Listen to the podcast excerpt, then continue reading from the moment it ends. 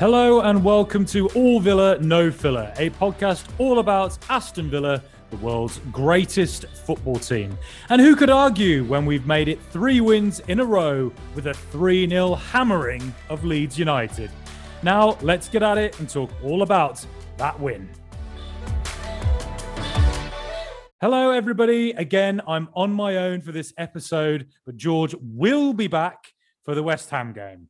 Thank the gods. You will no longer have to endure me raving on by myself on a podcast.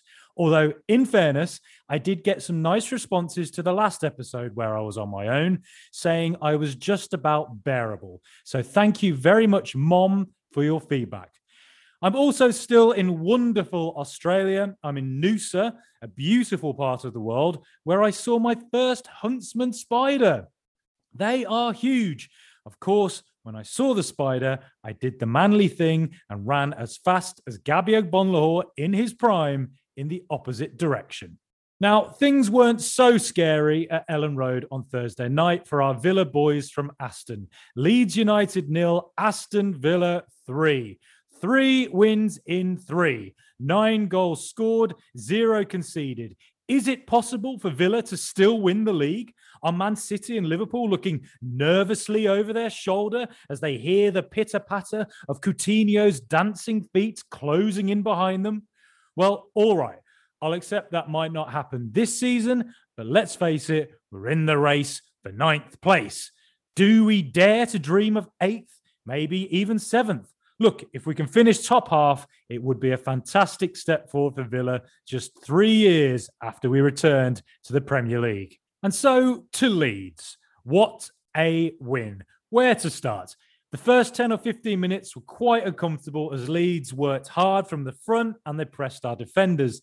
And to be honest, they seemed to particularly target Tyrone Mings. Now, their fans got in on the act as well and wouldn't stop singing an unflattering song about our captain. They were obsessed, kind of like the character Glenn Close plays in Fatal Attraction when she just couldn't leave Michael Douglas alone.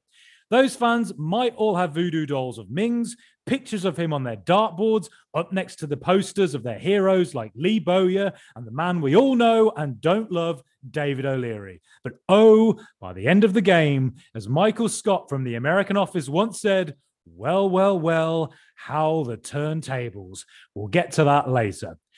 I thought after about 15 minutes, Villa's defence seemed to play out more comfortably from the back, and that's been a running theme of the last three games. If we think about it, against Newcastle and Watford, the centre backs were passing back and forth and forth and back to each other, like that episode of The Simpsons where Mexico play Portugal and then proceed to just pass the ball back and forth to each other, doing nothing for the entire game. But now the centre backs have options as the fullbacks aren't Miles Ford and the midfielders aren't having to take up weird possessions to get the ball and then look up and find there's nothing really on.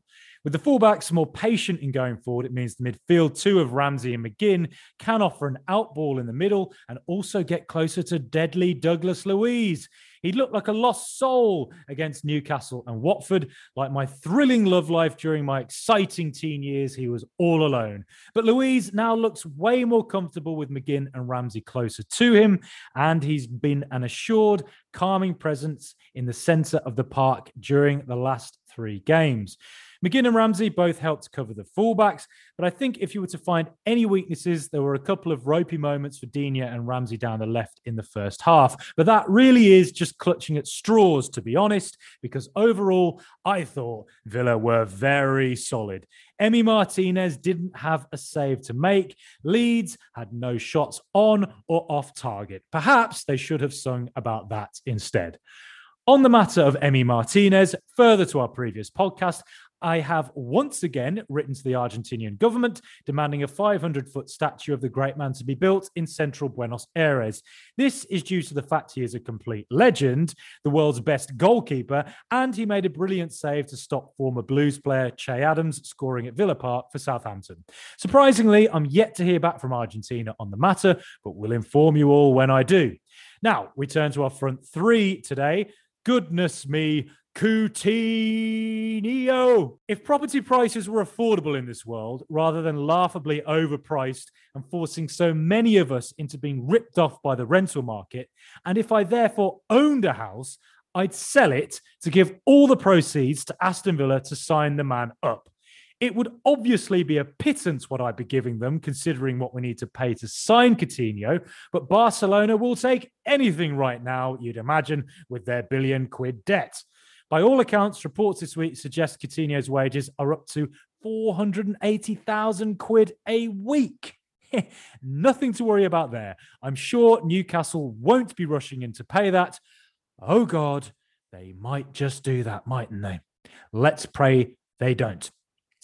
Just as he was against Southampton, Coutinho was fantastic yet again. His passing, his vision, his movement, his interchanges with the front two, his haircut, his pearly white teeth, his tattoos, his oh, his everything. I could write a love poem to the man, a Shakespearean sonnet for the ages. He is an amazing player. As an outball, he was supreme, receiving the ball in tight spots and always looking to make something happen. Just by beating one man, he looks like he's about to create. He draws players to him and makes space for others. He lifts the game of other players too. He is a true conductor of a player, and it was he who opened the scoring. A wonderful interchange down the left between Deadly Douglas, Luca Digne with a good attacking run, and Danny Ings with a clever header back to Digne. The Frenchman sent the ball into the box, and who should get on the end of it but none other than our other attacking fullback, mighty Matty Cash, the man who looks like a handsome elf superhero from a fantasy game, someone who could play a convincing Legolas in Lord of the Rings, putting in solid knee high two footed lunges on any orc who dare attack Helm's Deep. Cash swung the ball back to Coutinho, who got some help from a Luke Ayling touch, but it was 1 0 to Aston Villa against a man bun FC. And much deserved, I thought. We looked solid and creative in the first half. Those are my two key words for our present approach to the game. Those are my hashtags oh God, I'm sounding like one of those very annoying LinkedIn people who writes massive status updates about how brilliant they are at business. Once again, solid and creative. Those are my watchwords. I won't say that again. Of course, Sir Steven of House Gerrard, first of his name, will be delighted to have seen the fullbacks contributing so heavily to the goal, as that's how he set up his Rangers team to storm the Scottish League. Something I'm sure we'll be doing next season when we win the league by 50 points and Matty Cash ends up top scorer. You heard it here first, folks. Also, big praise for Danny Ings and Watkins. I just didn't see this coming from either of the wings partnership. They just looked like a pure mismatch all season, like they just wouldn't match on Tinder. But now they're on a third date together and things are going very well indeed. You could say against Newcastle and Watford, we were just a bit too narrow at the front with Coutinho and Buendia occupying similar roles. But now Ings and Watkins are dragging players out wide, providing more movement and outballs for the defence and midfield. It's all just coming up Milhouse at the moment. God love Milhouse Van Houten, the Simpsons' biggest loser. So overall, first half, it was a bit scrappy, I suppose, but I always felt Villa looked in control. They were more confident and assured of what they were doing, whereas Leeds were just kind of there, running, and that was it. Singing about Tyrone Mings too. Pure fatal attraction energy. Speaking of Ings, what an assist that was for Super Matty Cash. Not for the first time this season with Ings either. He's had a couple of lovely assists. Cash got in behind Junior Firpo, composed touch, and a drilled finish. Two goals in three games for Cash and two assists as well. If Atletico Madrid want to sign our handsome elf prince, they'll have to pay a king's ransom of about 50 million quid. Thank you very much. Cash has had some excellent spells this season. He looked like a player reborn at times in the 3 5 2 we played under Dean Smith. He was one of the few players to come out of that formation with any credit, but in recent games, he's gone up a level, I believe. Let's hope our fair prince can keep it up. Cash's goal came at the perfect time, kind of like the first half Leeds were playing high intensity stuff and putting us under some pressure to start out with. They sent a couple of low balls across the six yard box that caused a little bit of squeaky bum time, as Sir Alex once called it and they just sent on Patrick Bamford. But then Cash came along and got his goal when we needed it. Speaking of Bamford, he's been injured for a while, so he's not really going to be on fire just yet, you'd imagine. But McGinn really didn't want to let the man settle into the game. He put in two strong challenges to unsettle him. Good on you and your endless running around, Super John McGinn. The man doesn't run, he hares herring around, not running around, herring around. That is what McGinn does. It's like he's swimming upstream, fighting furiously against the oncoming waves. Good God, I love that man. Leeds looked a bit punch drunk after that, and then came the sweetest goal of all. Callum Chambers finding his inner Stevie Staunton to hammer a shot into the top corner. Mings with the assist. Our two centre backs working together for a goal. I was watching it at 6 a.m. in Australia and woke the entire street up yelling when that goal went in. Sorry to all those I woke up. Chambers kept the great Ezri Konsa out of the team. He arrived for a minimal fee from Arsenal, and it's already looking like an insanely good piece of business. And you can check out my interview with Arsenal's top podcast about Chambers on our YouTube channel if you want to find out more about him. Arsenal fans, loved the guy. Just search All Villa No Filler on YouTube. Subscribe, like us, do whatever. In fact, don't dislike us because I will hunt you down. I will find you. Um, no, I won't. Of course, I won't. Maybe I will. Uh, and the fact it was Mings with the assist made it all the sweeter. Boy, oh boy, did that shut the Leeds fans up. Tyrone Mings, he, he's what? I, can't hear you there, Elland Road. You you what? You stop singing. It's a bit of a library now. And the irony of the fans singing such an abusive song about Mings when they bear witness to the leakiest defense in the league week in and week out is not lost on this podcaster. I tell you that for free. Something I love seeing was Morgan Sanson coming in for Ings and Buendia for Coutinho to manage the game out. The sheer quality of those substitutions is frankly pretty unbelievable. Buendia had one lovely through ball that could have resulted in a goal, and Sanson looked composed, I thought. We've come a long way from two seasons ago when our only substitution was El Ghazi for Trezeguet and Trezeguet for El Ghazi. I, of course, love both of those guys, but it's quite surreal to see a Brazilian international making way for an Argentinian international at Aston Villa. All Villa, no filler on YouTube, Twitter, Facebook, and Instagram.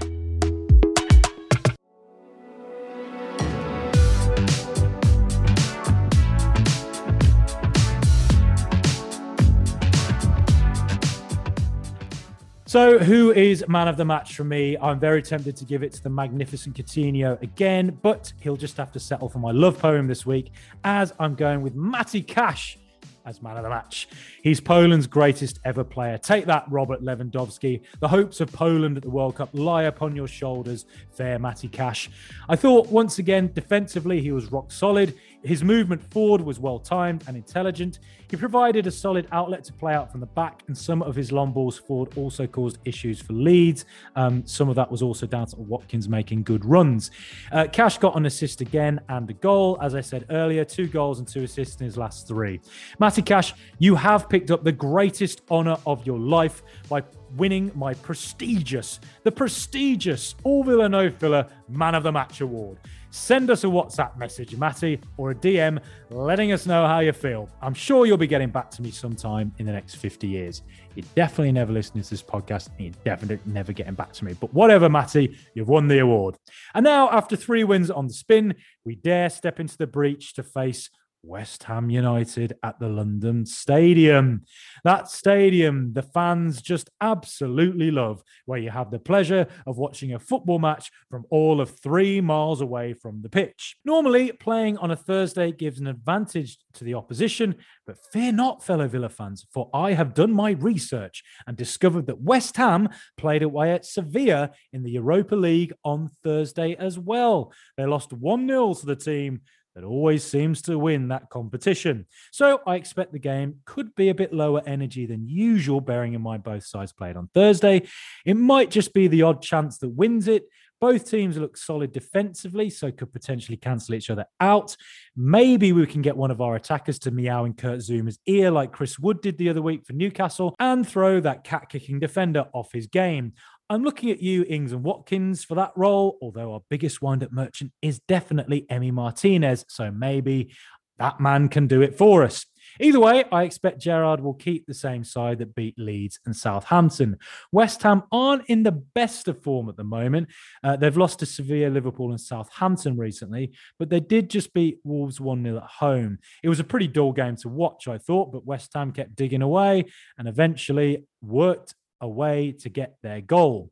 I do think, though, if we're defensively solid and disciplined, particularly from corners and set pieces, we can stop them scoring. Jarrod Bowen is in very good form this year, but he missed the Sevilla game with a heel injury. He might not feature against Villa, who I gather are his boyhood club, um, which will be good for us and our full strength side. But credit where it's due to West Ham. They've had a very good season. And Declan Rice, is he the best centre midfielder in the Premier League right now? Well, in his role, uh, I think it's hard to argue that he isn't one of the best in the league. Um, so I say to that, come to Villa, Declan. We're going to win the league next season you could potentially win the World Cup and the league in one year. Join the Gerrard revolution, Declan. I expect West Ham will target Coutinho. They're a very physical side. So our Brazilian superstar might just get quite a bit of heavy physical treatment. We'll see how he copes with that. It might be that one of our other attackers has to step up if he's sort of kicked out of the game, per se. I'm going to predict a draw or a single goal either way. Wouldn't it be just lovely to win four in four? We've just won three and also kept three clean sheets in a row for the first time in 12 years, Steven Gerrard said in the post match interview. I need to double check that, but 12 years?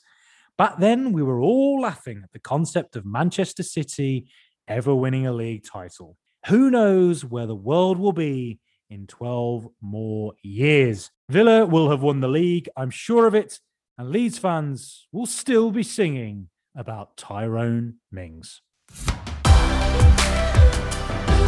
Thank you, everybody, for listening to me on my own again in this unique episode of All Villa No Filler.